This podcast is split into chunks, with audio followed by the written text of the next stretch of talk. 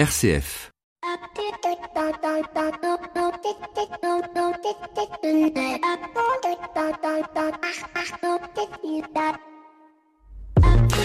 Bonjour à toutes et à tous. Cette semaine, je viens de prendre conscience que j'étais victime du syndrome de la boulangère, syndrome que les indépendants et les artistes connaissent bien.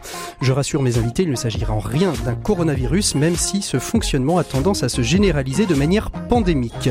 Qu'est-ce donc alors que ce syndrome de la boulangère? Eh bien, c'est très simple, c'est celui où on vous demande de travailler gratuitement sous prétexte que cela peut vous créer de la notoriété et de la visibilité. Et comme vous pensez que c'est vrai, vous acceptez parce qu'en fait, vous vous dites que peut-être il y aura dans la salle des personnes susceptibles de vous faire travailler. Mais en fait, c'est comme au loto.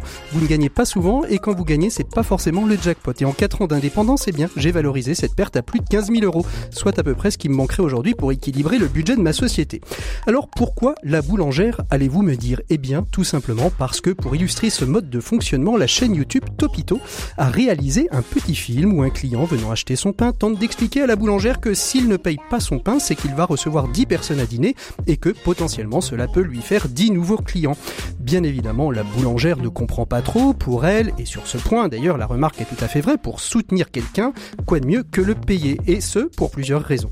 D'abord, c'est une reconnaissance que si on fait appel à lui, c'est pour ses qualités professionnelles et pas simplement parce que ça nous arrange ou que cela nous dépanne. Deuxièmement, c'est aussi s'assurer qu'il réalisera la prestation, car la veille, il peut vous dire désolé, je suis sur une autre presta, ce sera pas pour aujourd'hui. Enfin, c'est aussi reconnaître que tout travail mérite salaire.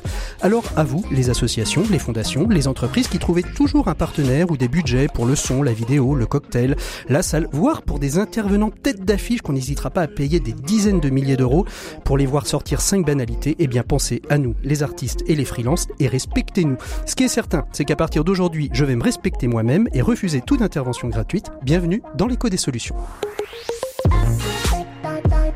L'écho des solutions. Patrick Longchamp. Voilà, bonjour à toutes et à tous. Je tiens à préciser d'ailleurs que euh, cette émission n'est pas faite gratuitement, hein, je, le précise, et que c'est en toute bonne intelligence que nous travaillons avec RCF. Donc bonjour à toutes et à toutes. Cette semaine, nous partons à la découverte de ce qu'est la cybersécurité, le cyberespace, et plus particulièrement de la place euh, que joue la Chine dans ce paysage, mais aussi la place que la cybersécurité prend dans le management et dans la construction de l'entreprise, et tout particulièrement aussi euh, un réseau comme celui de RCF. Alors pour cela, j'ai deux invités en studio avec qui on va essayer d'évoquer aujourd'hui comment il est indispensable d'avoir à l'esprit hein, ce cyberespace. Euh, j'ai devant moi euh, Agnès Bochet. Bonjour Agnès. Bonjour Patrick. Merci beaucoup euh, d'être avec nous. Donc vous êtes titulaire d'un MBA de management des risques des sûretés internationales et cybersécurité euh, donné par l'école de guerre économique et vous venez d'éditer un ouvrage qui s'appelle Chine Digital Dragon Hacker de puissance chez Media Group. Euh, tout un programme. Hein. Tout un programme. On verra avec vous ça d'ici quelques minutes. Et puis euh, avec nous euh, en studio depuis Lyon, euh, Laurent Petit. Bonjour Laurent. Bonjour Patrick. Alors pour nos auditeurs, hein, je rappelle que vous êtes le responsable un petit peu de la cybersécurité d'RCF qui fait que tout ce qui passe par nos réseaux soit sécure, hein, c'est ça? C'est exactement Alors ça. avec vous, on verra à la fois en quoi la cybersécurité est quelque chose euh, de de- d'important, voire même de crucial aujourd'hui dans la stratégie des, des entreprises et des groupes, et puis aussi comment il se construit euh, euh, dans notre réseau qui est RCF. Alors au sommaire de cette émission, eh bien bien évidemment euh, nos 7 minutes pour changer le monde. On restera d'ailleurs dans le domaine euh, de, de l'informatique puisque on ira à la rencontre de Simon Robic qui est cofondateur d'une plateforme qui regroupe des startups qui ont décidé de donner du temps pour permettre aux exilés de mieux s'intégrer dans notre société. Alors nos chroniqueurs experts, Flavie Depré, que nous espérons avoir au téléphone, mais ça semble un peu compliqué, mais on va essayer de l'avoir. Maxime Dupont qui est avec nous en studio. Et puis on va commencer tout de suite avec notre invité écho de cette semaine. Il s'agit d'André Skobjak, vice-président de Nantes Métropole en charge de la RSE. Et cette semaine se tenait à Nantes une réunion de 10 villes européennes dans le cadre de l'Urban Act afin d'échanger sur leurs bonnes pratiques dans le domaine de la RSE. L'invité écho. Patrick Longchamp. Voilà, il est temps d'ouvrir l'invité écho de cette semaine. Je suis avec André Skobjak, euh, qui est vice-président de Nantes Métropole en charge de, des questions de RSE. Je vous rappelle ce que c'est, la responsabilité sociale et environnementale et économique des entreprises. Bonjour André, merci beaucoup d'être avec nous. Bonjour, merci de m'inviter. Bonjour. Merci beaucoup d'être avec nous. Alors, euh, mercredi et jeudi dernier, à Nantes, euh, se réunissaient dix villes européennes pour parler justement de, de RSE dans le cadre d'un programme qui s'appelle URBACT ou Cities for CSR, qui est l'acronyme anglais de la RSE, hein, euh, qui veut dire Corporate Social Responsibilities. Est-ce que vous pouvez nous expliquer un petit peu, André Skobjak, ce qu'est ce programme URBACT et Qu'est-ce que, qu'est-ce que ça va permettre, cette rencontre de 10 villes européennes sur des questions de RSE oui, donc le programme Urbact euh, vise à dire que ce sont les villes qui ont un rôle particulier à jouer euh, euh, dans la construction des solutions au niveau européen. Tout ne se passe pas au niveau de l'Union européenne dans son ensemble, ni au niveau des États, mais c'est au niveau des villes, sur les territoires, que les solutions s'inventent qu'il se déploie et donc le programme Urbact permet à des villes de se constituer un réseau pour répondre à des thématiques euh, différentes. Et donc, euh, en particulier, ce programme-là qui a été approuvé il y a six mois nous permet d'échanger avec euh, neuf autres villes sur la manière dont les villes peuvent encourager, accompagner des démarches de responsabilité sociale et environnementale dans les entreprises, en particulier les, les PME. Euh, et donc c'est quelque chose qui est très intéressant pour nous parce que on peut organiser de l'échange de bonnes pratiques, monter des projets en commun parce que finalement, quelles que soient les villes aujourd'hui en Europe, on est tous confrontés à des problématiques environnementales, des problématiques sociales et euh, certes au niveau des villes, des métropoles, on peut agir euh, en tant que collectivité, en tant que pouvoir public, mais on ne pourra pas s'en mhm. sortir nous-mêmes si les entreprises elles-mêmes s'engagent pas aussi. Alors, et donc euh, voilà, on travaille ensemble pour voir comment on peut encore mieux faire dans ce mhm. domaine-là. Alors donc ça veut dire 10 villes. Est-ce que ça veut dire aujourd'hui, est-ce que vous avez pu constater, euh, on entend euh, votre accent allemand, donc vous êtes originaire d'un autre pays d'Europe que, que, que la France. Est-ce que ça veut dire que cette notion de RSE, elle est appréhendée de manière différente selon les pays de l'Union européenne? Oui, euh, effectivement, les degrés d'avancement, mais même les définitions de ce que c'est la responsabilité d'une entreprise varient évidemment d'un pays à l'autre en fonction du contexte économique, social, environnemental, culturel. Je dirais aussi, donc il y a notamment des différences sur le degré euh, de volontariat de la démarche RSE. Donc c'est vrai que par exemple en France, on a quand même un contexte législatif qui pousse les entreprises alors surtout les plus grandes, euh, mais aussi progressivement les autres, à être plus transparents, par exemple, sur la démarche RSE en intégrant des critères sociaux environnementaux dans leur reporting euh, annuel, euh, c'est quelque chose qu'on retrouve pas forcément dans tous les pays européens. Mmh. Après, vous pouvez avoir en termes de thématiques aussi des enjeux qui sont forcément différents. Je dirais aujourd'hui la thématique environnementale est très présente partout, euh, mais si on rentre dans des enjeux comme euh, les questions de diversité, égalité femmes-hommes, euh, mhm. euh, il y a quand même encore des différences euh, assez importantes d'un pays à mhm. l'autre. Alors, des, des, différences d'un pays à l'autre, on, l'entend bien.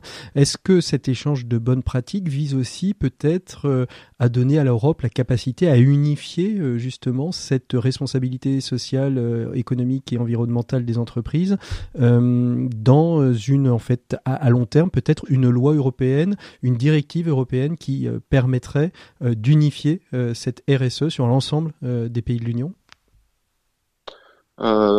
Unifier, il faut bien s'entendre ce qu'on entend par là, parce que pour moi, il n'y a pas une seule RSE, mais même si je parle au niveau nantais, mhm. il n'y a pas une pratique idéale qui s'appliquerait à toutes les entreprises de la métropole nantaise. En fait, tout dépend à chaque fois du secteur d'activité, de la taille, de la culture d'entreprise.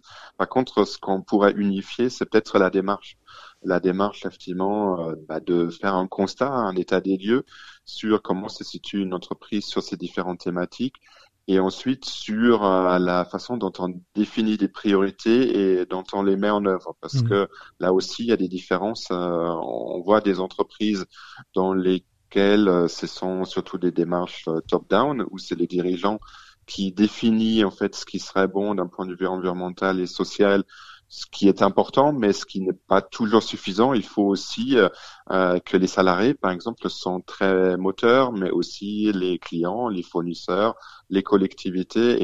Et euh, en tout cas, dans le cadre de ce projet Cities for CSA, ça nous tient vraiment à cœur de dire que cela doit se faire dans le cadre d'une co-construction Mhm. avec l'ensemble des parties prenantes, parce que sinon, c'est pas en réalité une vraie RSE. En tout Mhm. cas, c'est pas une vraie RSE qui va aussi permettre euh, d'avoir un impact positif Mhm. sur la performance, y compris économique de l'entreprise. Alors il y a quelques il y a quelques mois, je réalisais d'ailleurs euh, dans, dans ce beau territoire nantais euh, une émission qui s'appelait Nantes Terre de RSE.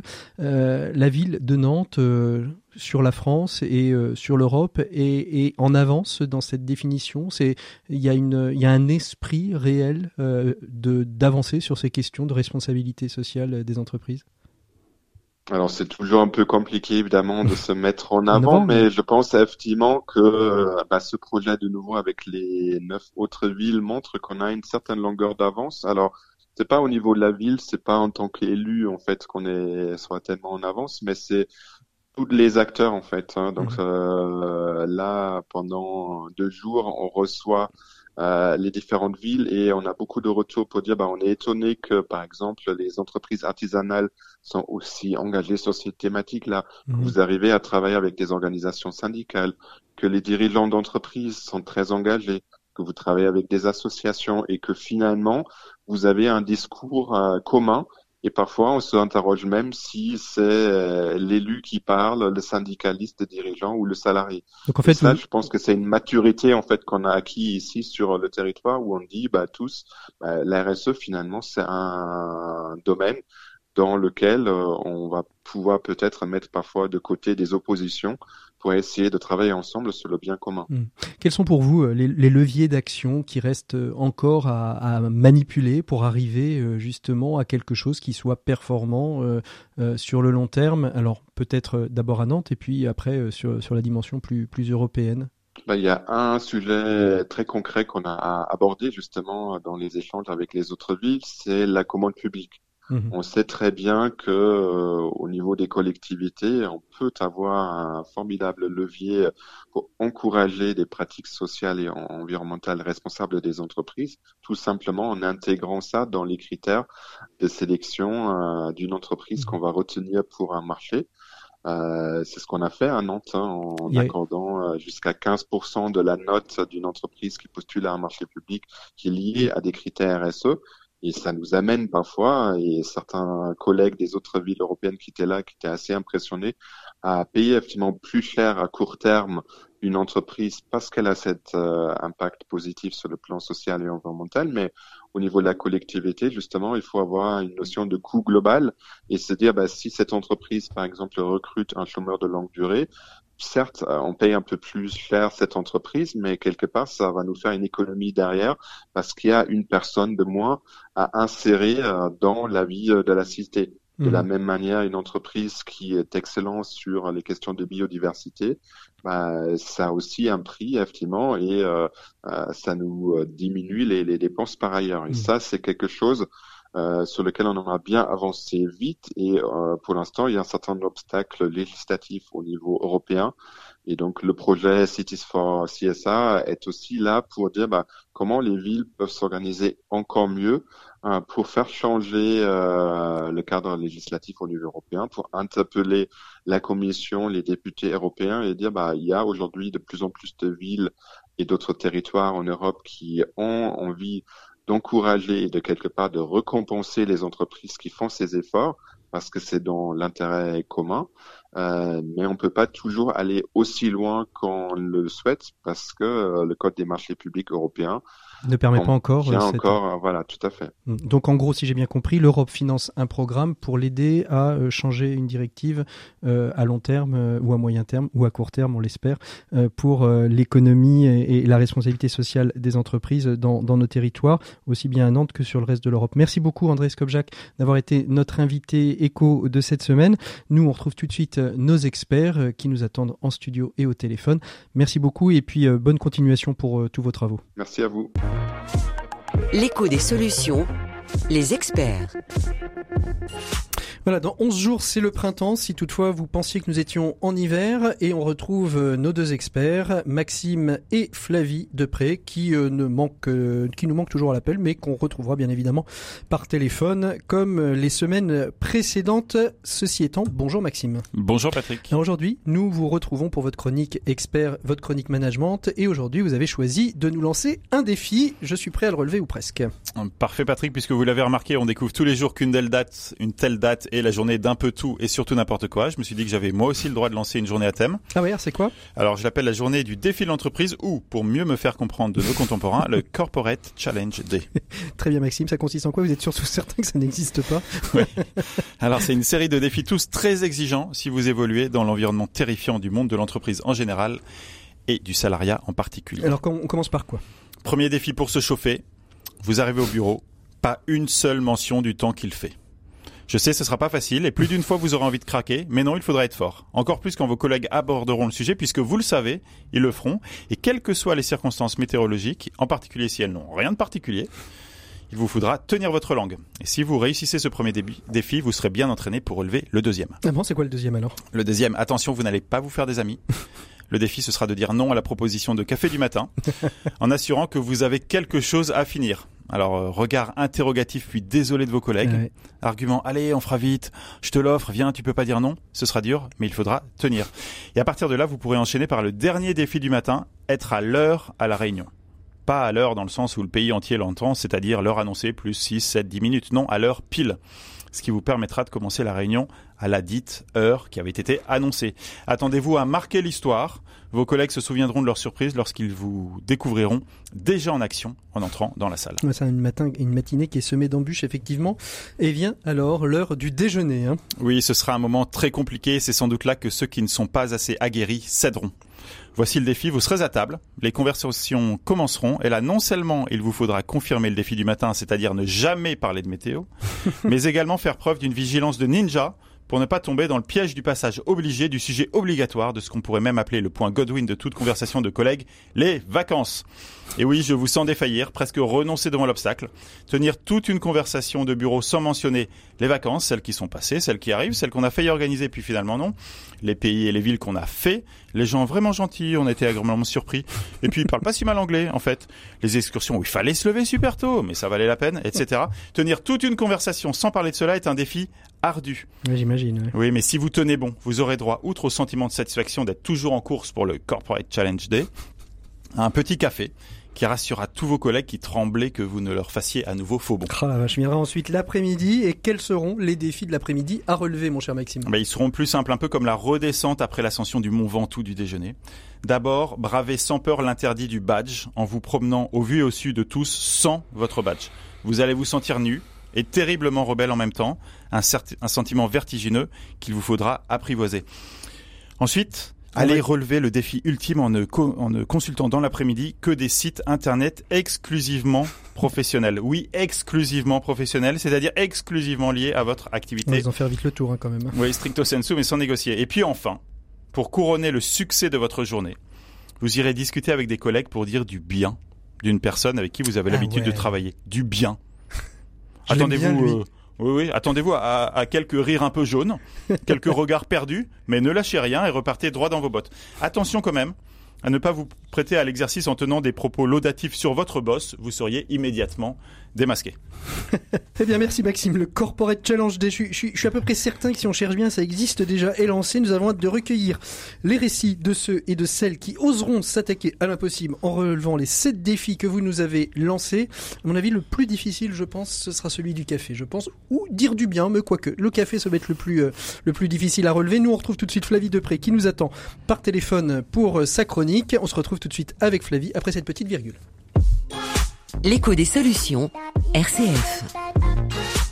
Voilà, on va essayer d'attraper Flavie Depré peut-être dans l'émission, mais à mon avis, ça va être très très compliqué. Mais on va tout de suite ouvrir euh, notre euh, notre dossier de cette semaine avec nos invités. On va parler de cybersécurité. La, la cybersécurité, c'est un mot assez large qui comprend divers modes d'appréhension, d'appréciation. Et pour nous en parler aujourd'hui, eh bien, on a nos deux invités qui sont avec nous. Il s'agit d'Agnès Bochet. Rebonjour Agnès. Bonjour. Vous êtes donc consultante et co-auteur donc du livre Chine Digital Dragon Hacker de puissance et puis Laurent Petit. Bonjour, rebonjour Laurent. Bonjour Patrick. En charge de la sécurité informatique d'RCF et expert en cybersécurité.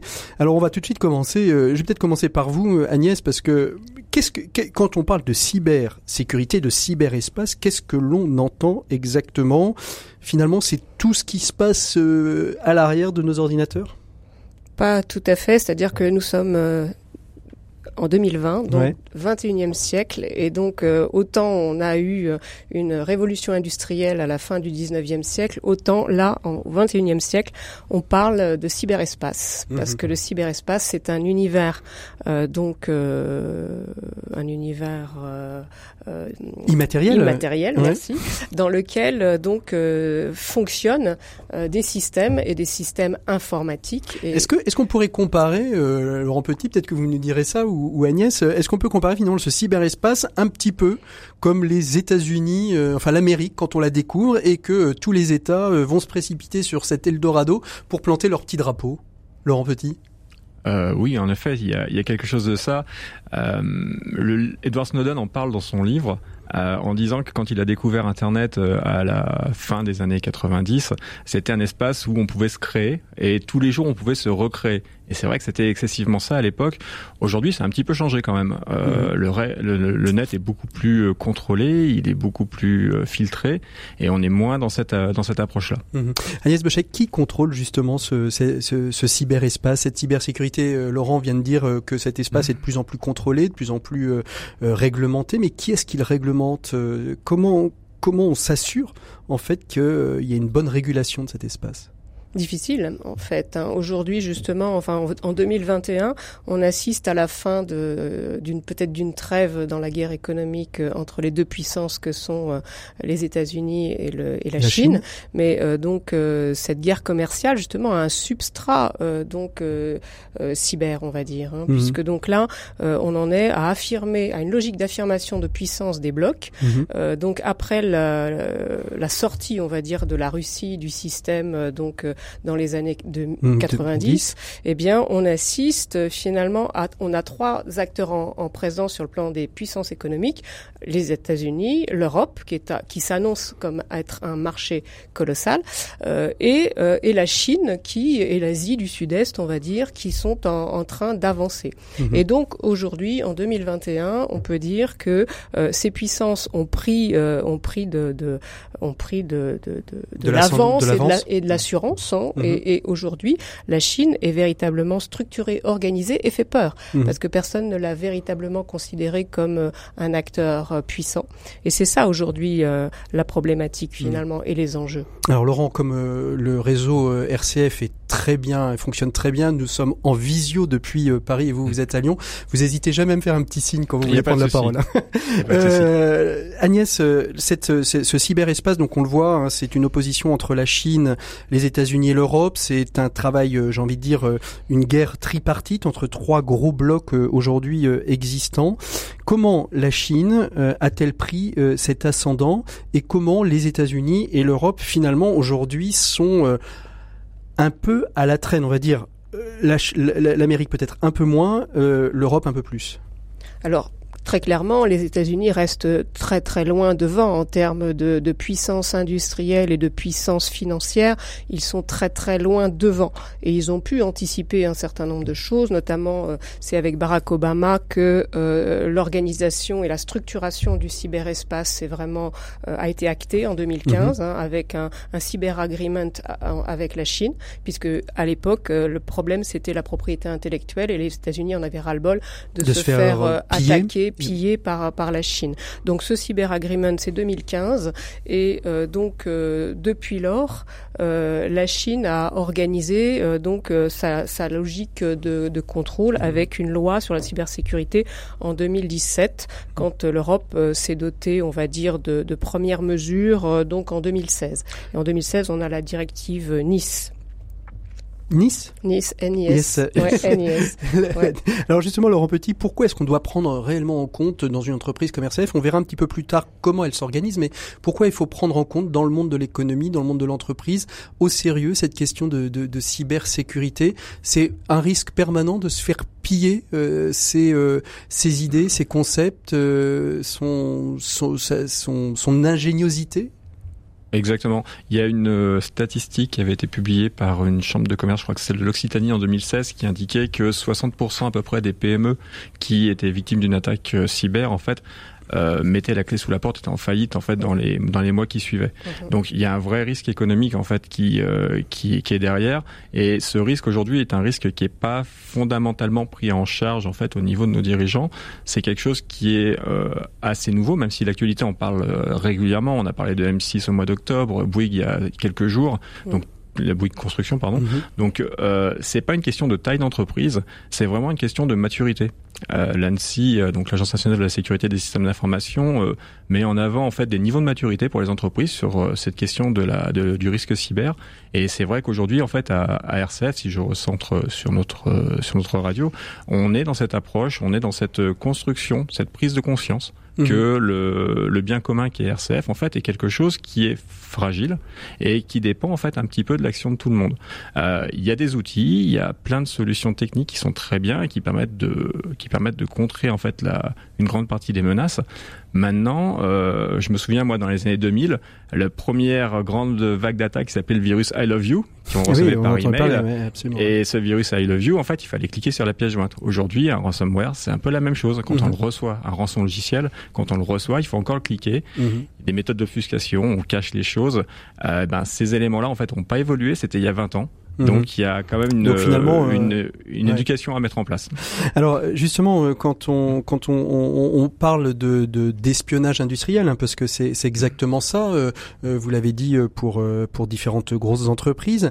Euh, Est-ce que c'est aussi un petit peu l'enjeu pour les Chinois quand ils prennent possession euh, de, de par exemple de la gestion d'un aéroport, comme c'était le cas à Toulouse? Est-ce que finalement c'est un, un bon hub pour eux pour aller espionner euh, tous les ordinateurs qui passent, ou est-ce qu'il y a des vraies politiques d'investissement qui sont aussi propres à la Chine pour pouvoir devenir un, un acteur euh, de l'économie mondiale respectable.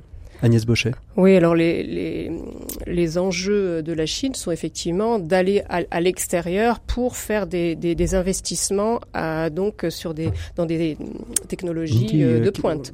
Alors euh, l'aéroport de non non c'était pas l'aéroport de Toulouse c'était pas du tout un hub destiné à, à venir auditer. On, on aurait pu, hein, parce que dans un monde un petit peu de la cyber, du cyberespace qu'on connaît pas, ça peut être. C'est un autre, c'est dans un autre registre que ça se place. C'est là, c'est là, c'est c'est un, un- une infrastructure importante puisque donc tout ce qui tourne autour euh, des transports et notamment de l'aérien euh, donc euh, est clé pour euh, pour la Chine puisque donc le prochain marché euh, donc aéro aéronautique, on va dire va être euh, euh, va être localisé effectivement euh, donc sur l'Asie du Sud-Est et l'Asie et globalement la Chine veut être l'acteur qui dirige et qui gère Mhm. euh, donc ce marché et globalement Toulouse c'était une espèce de comme pour les ports euh, donc euh, au Pirée par Mhm. exemple dont on a je pense beaucoup parlé euh, donc c'est une autre infrastructure vers laquelle il était important pour, pour eux de d'investir, s'installer d'investir. mais ça ne s'est pas fait finalement Alors, la, la Chine est devenue le troisième, euh, la troisième puissance, euh, enfin, est devenue une puissance économique mondiale. C'est pas le fruit du hasard. Dans votre ouvrage, c'est extrêmement bien euh, euh, détaillé puisque vous en faites finalement une, une, une fresque un peu chronologique.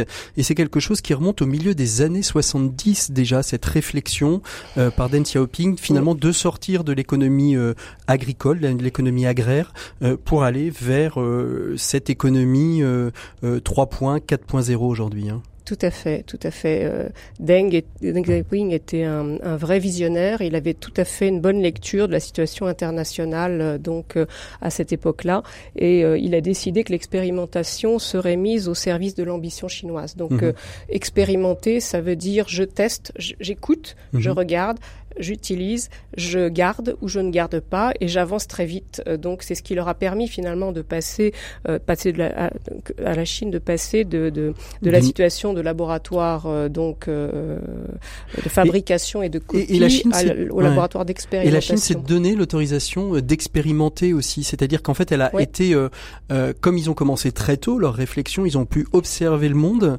avant de lancer ce qui est aujourd'hui finalement une sorte, on va dire, de, de tsunami. Quand on voit l'ensemble de ces marques, de ces de ces entreprises qui arrivent. Alors on pense à énormément de boîtes qu'on connaît aujourd'hui. Je pense à Xiaomi, Alibaba, Huawei, etc., etc., qui arrivent et qui déferlent sur nos marchés de l'e-commerce et de, de, la tech. Et ça, c'est le fruit d'une grande observation du monde environnant pour pas faire les mêmes erreurs et, finalement récupérer cette puissance économique qui leur manquait. Alors oui, mais néanmoins faire mieux, c'est-à-dire que Alibaba euh, euh, est, est, un empire aujourd'hui, un empire à bien des titres, hein, puisque donc euh, Jack Ma donc est à la tête d'un empire de 450 milliards de capitalisation boursière, avec donc en même temps une vision qui est celle de, au-delà du e-commerce, mm-hmm. de ce que va être le marché de la donnée. Mm-hmm. Et on peut dire que c'est surtout un grand expert de la donnée.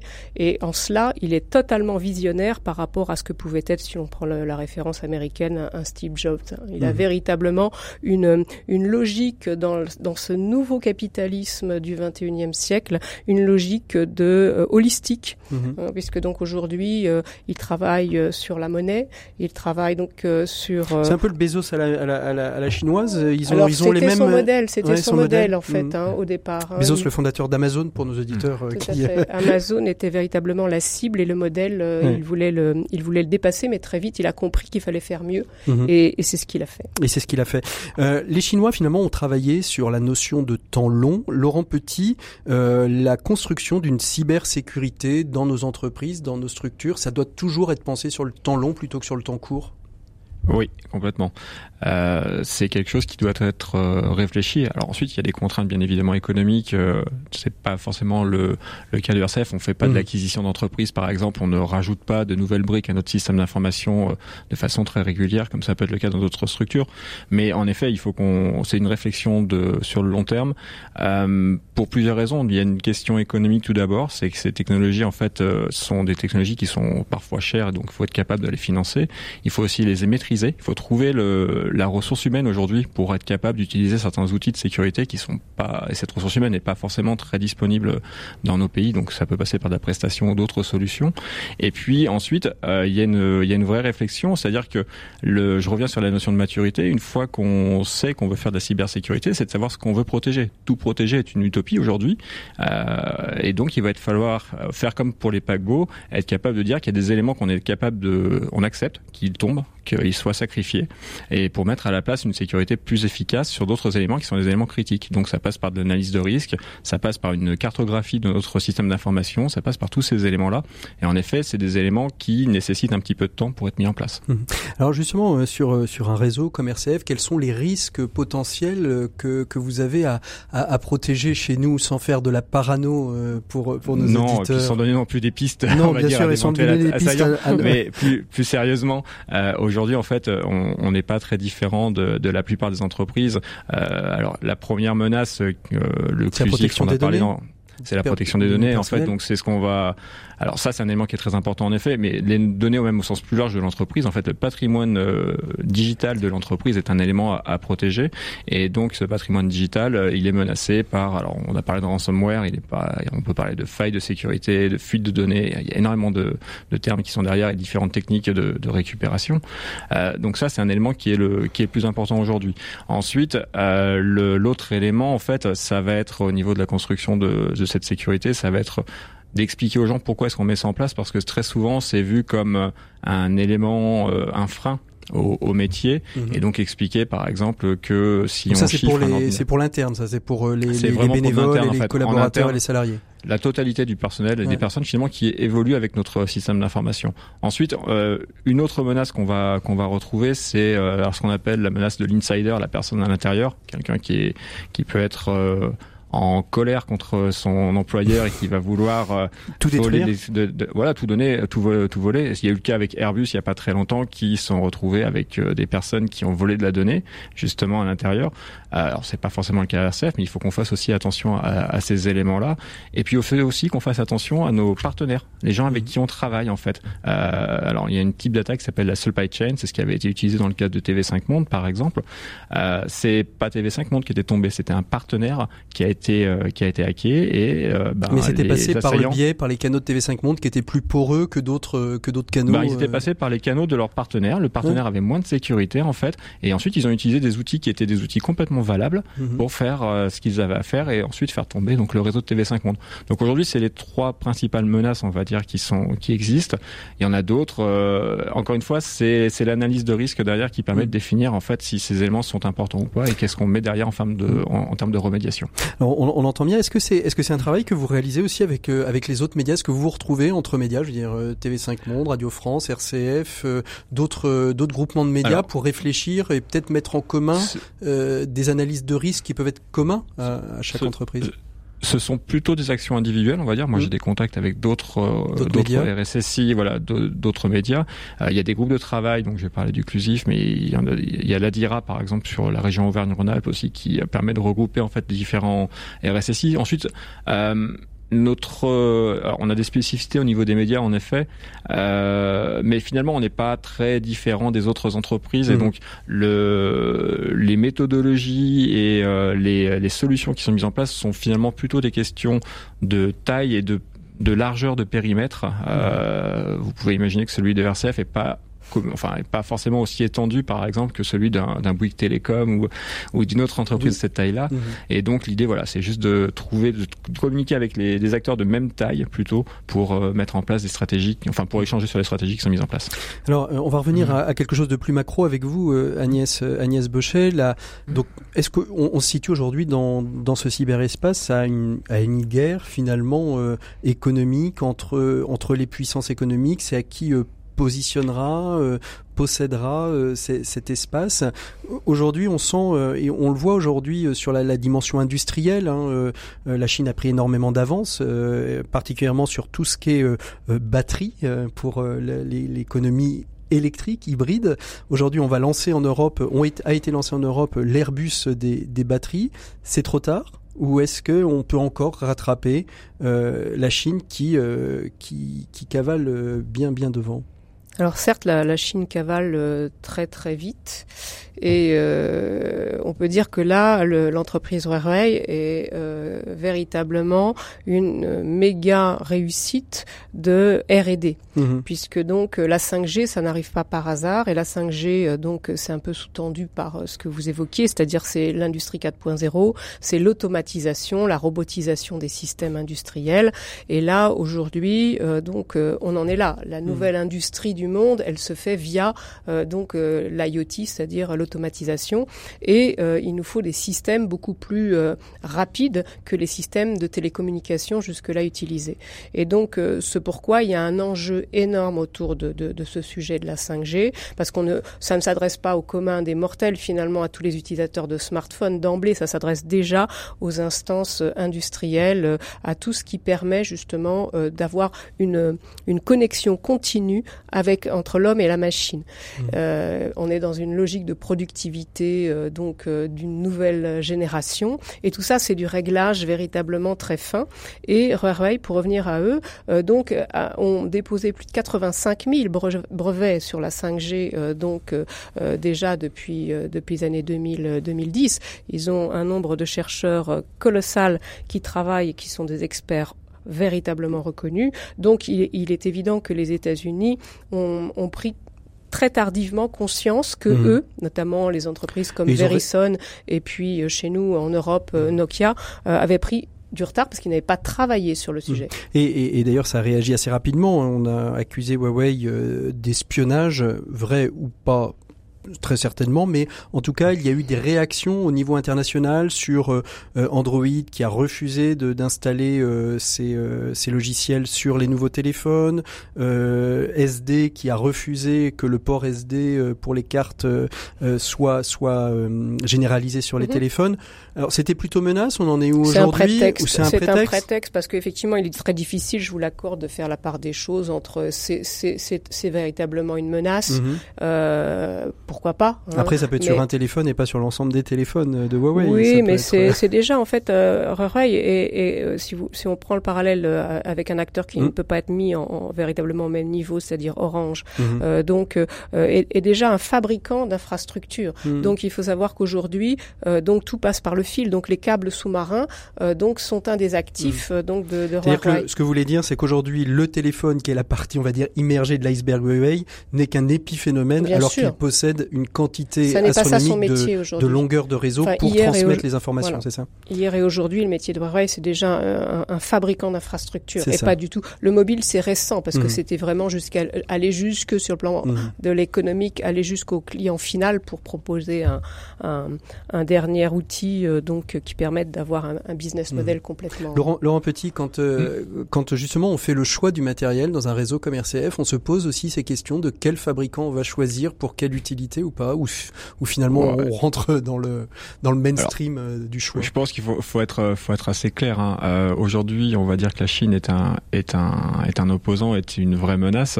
Euh, on peut se poser exactement la, la, la, question de nos amis américains avec Cisco. Alors chez Cisco, on parle pas de portes dérobées, mais on parle de features cachées ou des choses comme ça.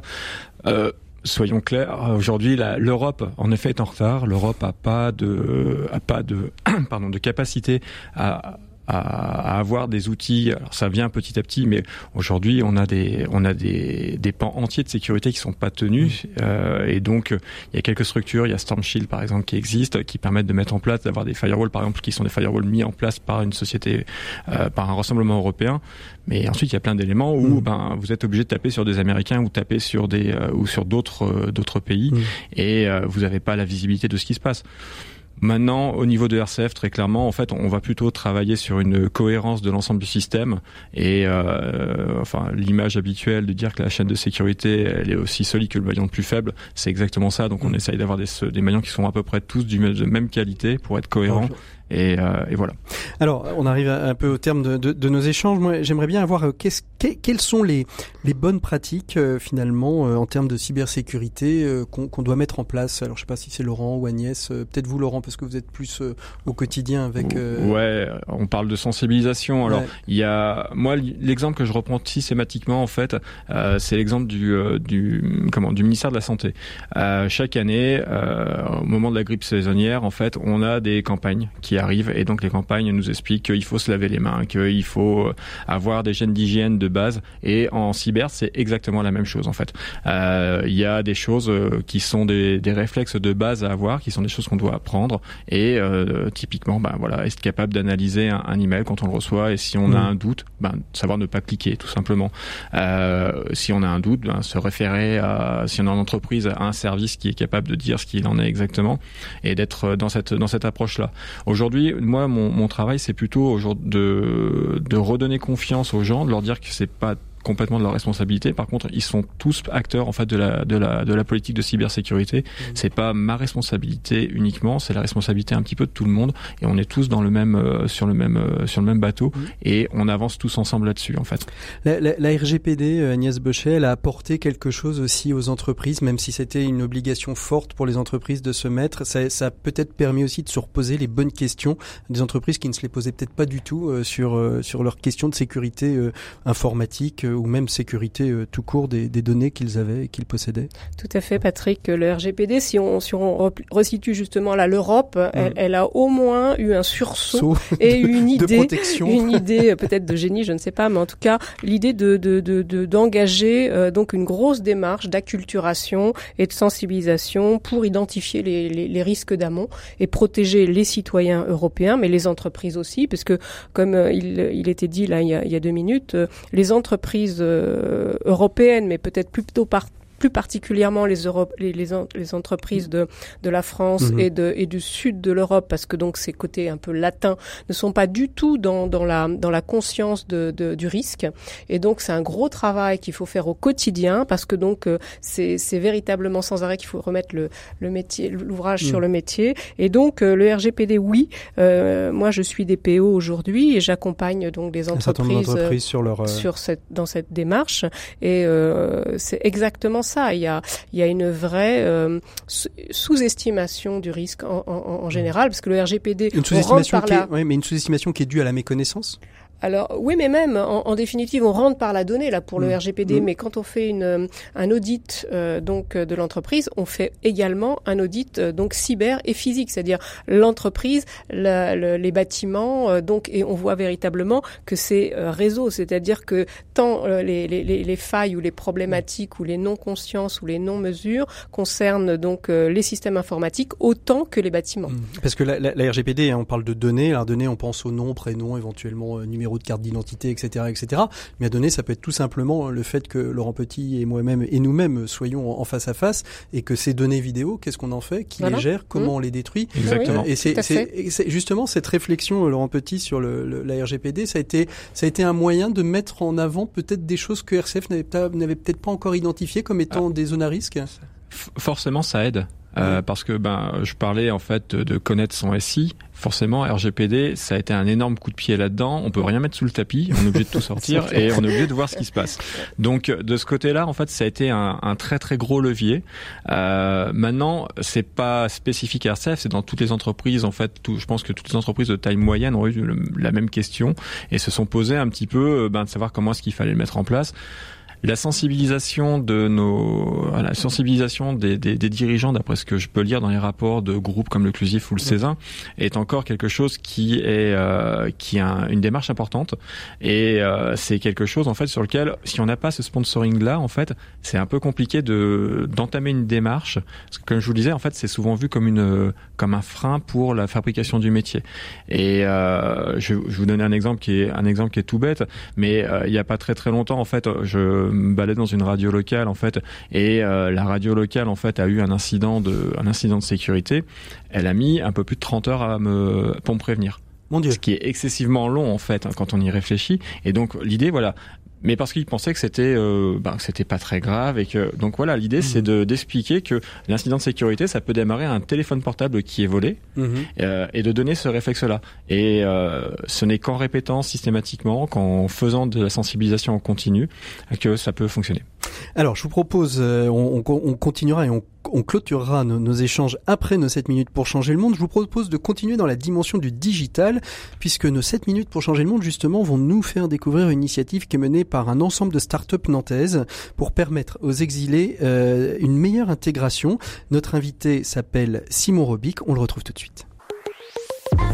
7 minutes pour changer le monde l'écho des solutions. Bonjour Simon. Bonjour. Merci beaucoup euh, d'être avec nous. Alors, Startup Nantes Exilé, c'est quoi l'origine exacte de, cette, euh, de, de, ce projet dont on va parler un petit peu après? Alors, le point de départ, euh, c'est une réaction un peu épidermique à un fait d'actualité, comme on peut en voir souvent sur ce genre, ce genre de sujet, où en fait, moi, quand j'ai vu l'expulsion du campus du Tertre il y a un peu moins de deux ans, je me suis dit, c'est quand même fou qu'on remette des gens à la rue sans vraiment leur proposer de solution. Et dans le même temps, alors moi, ça fait longtemps que je travaille dans l'écosystème du numérique à Nantes et je sais très bien qu'il y a euh, des espaces qui sont inoccupés parfois parce que les boîtes voient un peu plus loin pour euh, prévoir leur, croissance et du coup prennent des, des bureaux un peu plus grands. Et je me suis dit, bah, il y a peut-être une solution d'urgence parfois à trouver euh, avec ces bureaux pour, pour ces personnes qui se retrouvent un peu sans logement. Et, euh, et, donc j'avais lancé un appel sur les réseaux sociaux et j'ai euh, justement une de ces associations qui s'occupe euh, de, de, de, de, ces exilés qui m'a contacté en disant bah en fait le mieux pour que tu te rendes compte vraiment de la situation c'est que tu viennes les rencontrer que tu ailles les mmh. voir. Et donc moi je suis allé dans le le, le squat la rue de Bréa qui avait ouvert juste après cette expulsion. Et j'en ai rencontré et ils m'ont dit tu sais évidemment l'hébergement c'est un sujet. Alors on était encore en plus avant le square d'Avier etc mais malgré tout on trouvera toujours des solutions parce qu'il y a beaucoup d'associations qui les aident déjà là-dessus. Et ce qu'ils m'ont dit très clairement, c'est euh, nous le principal problème qu'on a, c'est l'intégration. C'est comment mmh. euh, sortir finalement de de ce premier groupe, euh, sortir de ces ghettos entre guillemets et aller rencontrer des Nantais et, et, et, des nouveaux lieux de la ville en fait aussi. Et là, je me suis dit bah voilà, on a des milliers de personnes qui travaillent dans le numérique à Nantes. Euh, il y a des lieux, du coup, qui sont souvent très sympas, un peu partout euh, mhm. sur le territoire. Et j'ai décidé, voilà, de, de, de commencer à travailler là-dessus pour réunir un peu ces deux mondes qui, euh, qui en plus avaient un vrai besoin, exprimaient mhm. un vrai besoin de. de, alors, on, on situe uniquement sur le logement ou est-ce qu'on va un petit peu plus loin aussi? On va aussi sur la notion, alors telle que le font déjà euh, des, des, des structures qu'on connaît bien dans l'écosystème du numérique, que sont Simplon, par exemple, mhm. qui vont aller en effet chercher des personnes euh, migrantes, des personnes accueillies sur le territoire pour pouvoir les former Mm. au code au développement. Il y a aussi cette vocation d'intégrer peut-être des talents euh, à l'intérieur des startups sur des, des micro-tâches ou des tâches qu'elles seraient en capacité de faire. Du coup, au final, on n'est pas du tout parti sur cette histoire de logement parce Mhm. que c'était pas un besoin qui était exprimé, mais on s'est concentré que sur l'intégration. Et l'intégration, en fait, ça passe euh, pour nous par euh, différents formats euh, d'accompagnement entre les startups et les exilés, qui sont plus ou moins engageants. Euh, on sait que ça peut être un sujet entre guillemets un peu politique sur lequel les entreprises n'ont pas toujours envie de se positionner. Mhm. Euh, donc moi, je voulais montrer que vraiment on pouvait faire des choses qui étaient déjà très utiles, sans forcément que ça soit euh, engageant en termes de temps ou d'affichage politique entre guillemets quoi. Euh, donc l'idée, c'est de démarrer par euh, euh, une rencontre un peu informelle, un déjeuner, un dîner entre des collaborateurs d'une équipe qui souhaiterait s'engager sur ce genre de sujet et un groupe d'exilés euh, qui a été voilà sélectionné par une association avec qui on travaille. Et du coup, l'idée, c'est de démarrer vraiment par ces formats très informels, de détecter dans ce groupe des besoins. Alors ça peut être euh, l'écriture d'un CV, de l'aide sur des démarches administratives, ça peut être ce genre de choses. Et donc d'avoir ensuite une deuxième rencontre entre ce groupe de collaborateurs et ce groupe d'exilés pour travailler à la résolution un peu de ce problème ou, ou de ce besoin. Et puis après, bah voilà, de continuer euh, Mhm. dans l'idéal euh, cette relation qui peut qui peut être née euh, grâce à ça. Donc on est vraiment sur des choses qui sont peu engageantes et qui peuvent aller après vers euh, euh, des projets un peu plus longue durée, voire de l'intégration au sein même des structures, ce qu'on n'a pas encore réussi à faire plutôt pour euh, à cause de freins un peu administratifs, mais c'est vraiment aussi une des ambitions. Ce que vous voulez dire, c'est que ah, il y a des freins administratifs, mais il y a aujourd'hui en face des compétences et des personnes Bien que sûr. des entreprises souhaiteraient intégrer. Bien sûr, oui, évidemment. En fait, euh, euh, ce qu'il faut se dire, c'est que ces, euh, ces gens-là, dans leur pays d'origine, avant d'arriver en France, ils avaient des métiers euh, comme les nôtres. Ça pouvait être euh, évidemment des, des médecins, des avocats, des informaticiens, enfin des Mhm. métiers de toutes sortes. Et quand ils sont arrivés en France, et bien souvent, ce qu'on on les oriente vers des métiers plus manuels, du, du bâtiment, du maraîchage, ce genre de choses. Et en fait, c'est souvent parce qu'on leur ouvre pas la porte qu'ils ne peuvent pas retrouver des métiers proches des compétences qu'ils avaient en arrivant ici. Donc l'objectif c'est ça, c'est de pouvoir à terme réussir à les vraiment les intégrer dans ces organisations. Et alors il y a des freins administratifs pour pouvoir y arriver, de par leur statut, mais aussi euh, euh, des blocages qu'on a plus de mal à comprendre parfois. Euh, donc en tout cas voilà, nous on travaille sur les étapes un peu avant. Aujourd'hui, de- c'est combien de personnes que vous avez pu rencontrer? Ça fait, vous l'avez créé en avril 2019, c'est ça, 18 ouais c'est ça. Ça fait, un, an et un, demi. an, un an et demi. Aujourd'hui, on, on en est où dans, dans Grosso modo, il y a eu une trentaine d'exilés qui ont participé à des ateliers Mhm. de- dans des startups à Nantes sur différents formats, comme je vous le disais, euh, soit des trucs très informels ou euh, des ateliers euh, écriture de CV, préparation à des entretiens d'embauche, ce genre de choses. Euh, et donc voilà, il y a une trentaine de personnes qui ont pu euh, être accompagnées aujourd'hui. Quand vous parlez d'exilés, c'est une dénomination administrative, c'est le terme que vous avez choisi pour parler de cette population-là qui peut comprendre des, des, des migrants, des exilés climatiques, des exilés économiques, des exilés de guerre. Pourquoi ce terme exilé? Pour plusieurs raisons. En fait, ce qu'il faut savoir, c'est que la plupart d'entre nous sommes des migrants de- Mhm. dans la définition de l'ONU. C'est-à-dire que si vous avez quitté la ville dans laquelle vous êtes né pour aller étudier ou travailler, même au sein du même pays, ce qui est mon cas, moi je suis pas Mhm. né à Nantes par exemple, moi je suis donc un migrant. Oui. Euh, néanmoins, cette dénomination-là, on va pas se mentir, elle a, a parfois une connotation un peu négative Mhm. euh, notamment depuis qu'on parle de migration économique. Et du coup, moi, je voulais sortir de ce côté-là pour montrer que c'est souvent des gens qui sont en exil de chez eux. Mhm. La plupart n'ont pas choisi de partir de chez eux, mais ils ont été contraints de partir de chez eux. Et, euh, et donc voilà, je voulais quand même mettre un peu Mhm. plus en avant ce, ce côté. Alors, je suis pas le seul à choisir ce terme. Il y a plein d'autres associations qui ont ce terme-là aussi. Et c'est aussi parce que nous, on fait pas de distinction en regard du statut. Mhm. Il y a des gens qui ont un statut de réfugié, qui là a une vraie dénomination administrative, d'autres qui sont en cours de demande d'asile, certains aussi qui euh, ont été déboutés de ces demandes et qui sont là dans une situation plus illégale. Moi, ça me regarde pas. Donc vous avez Et, choisi euh, un terme générique qui voilà. recouvre un petit peu toutes ces situations-là. L'important étant que ces personnes euh, puissent euh, s'intégrer euh, dans le pays dans lequel euh, elles arrivent, parce que souvent elles n'ont pas toutes forcément choisi, choisi à la base. Aujourd'hui, c'est combien de- d'entreprises de, de l'écosystème nantais, des startups nantaises, qui se sont engagées dans cette, dans cette démarche? Une quinzaine d'entreprises à peu près qui soit ont vraiment déjà accueilli des ateliers chez eux ou sont en train de démarrer la Mhm. démarche et, et, et d'être mis en relation avec les associations pour constituer les bons groupes. Et c'est voilà des noms relativement connus de cet écosystème comme la cantine numérique, euh, comme euh, iAdvice par exemple, ce genre d'entreprise qui vraiment ont fait le choix de, de s'engager et d'accueillir ce genre d'événements et d'ateliers chez eux. Et après, moi, j'ai rencontré du coup via ce projet euh, des, des, des, chefs d'entreprise de, de, différents secteurs d'activité, y compris en dehors du numérique, qui m'ont dit que finalement ils étaient aussi en recherche de compétences, euh, euh, qu'ils étaient sur des marchés euh, en tension au niveau de mmh. l'emploi mmh. et que et qu'en fait, bah voilà, tous ceux qui euh, étaient d'accord pour venir travailler étaient les bienvenus et donc euh, eux, eux aussi. Donc vraiment, mm. je pense que c'est euh, généralisable à, tous les secteurs d'activité. Mm-hmm. Un auditeur veut s'engager auprès de vous, qu'est-ce qu'il fait? Il va où et comment il vous contacte? Alors, il peut aller sur notre site web, c'est exilé au pluriel .startupnantes.com mm-hmm. et là il y a les infos en termes de format, formulaire de contact pour pour dire qu'il est intéressé. Et puis nous on reprend contact avec avec lui ou elle et on le met en contact avec une association pour démarrer la collaboration. RCF l'écho des solutions. C'était Simon Robic, euh, notre invité des 7 minutes pour changer le monde. Merci Simon. Euh, pour conclure très rapidement, nos deux invités, euh, faut-il être parano, la cybersécurité ou est-ce qu'il y a des sources d'espérance? Laurent oui, oui, il y a des sources d'espérance. En fait, il faut pas être parano, faut être vigilant. En fait, c'est comme quand on conduit un véhicule.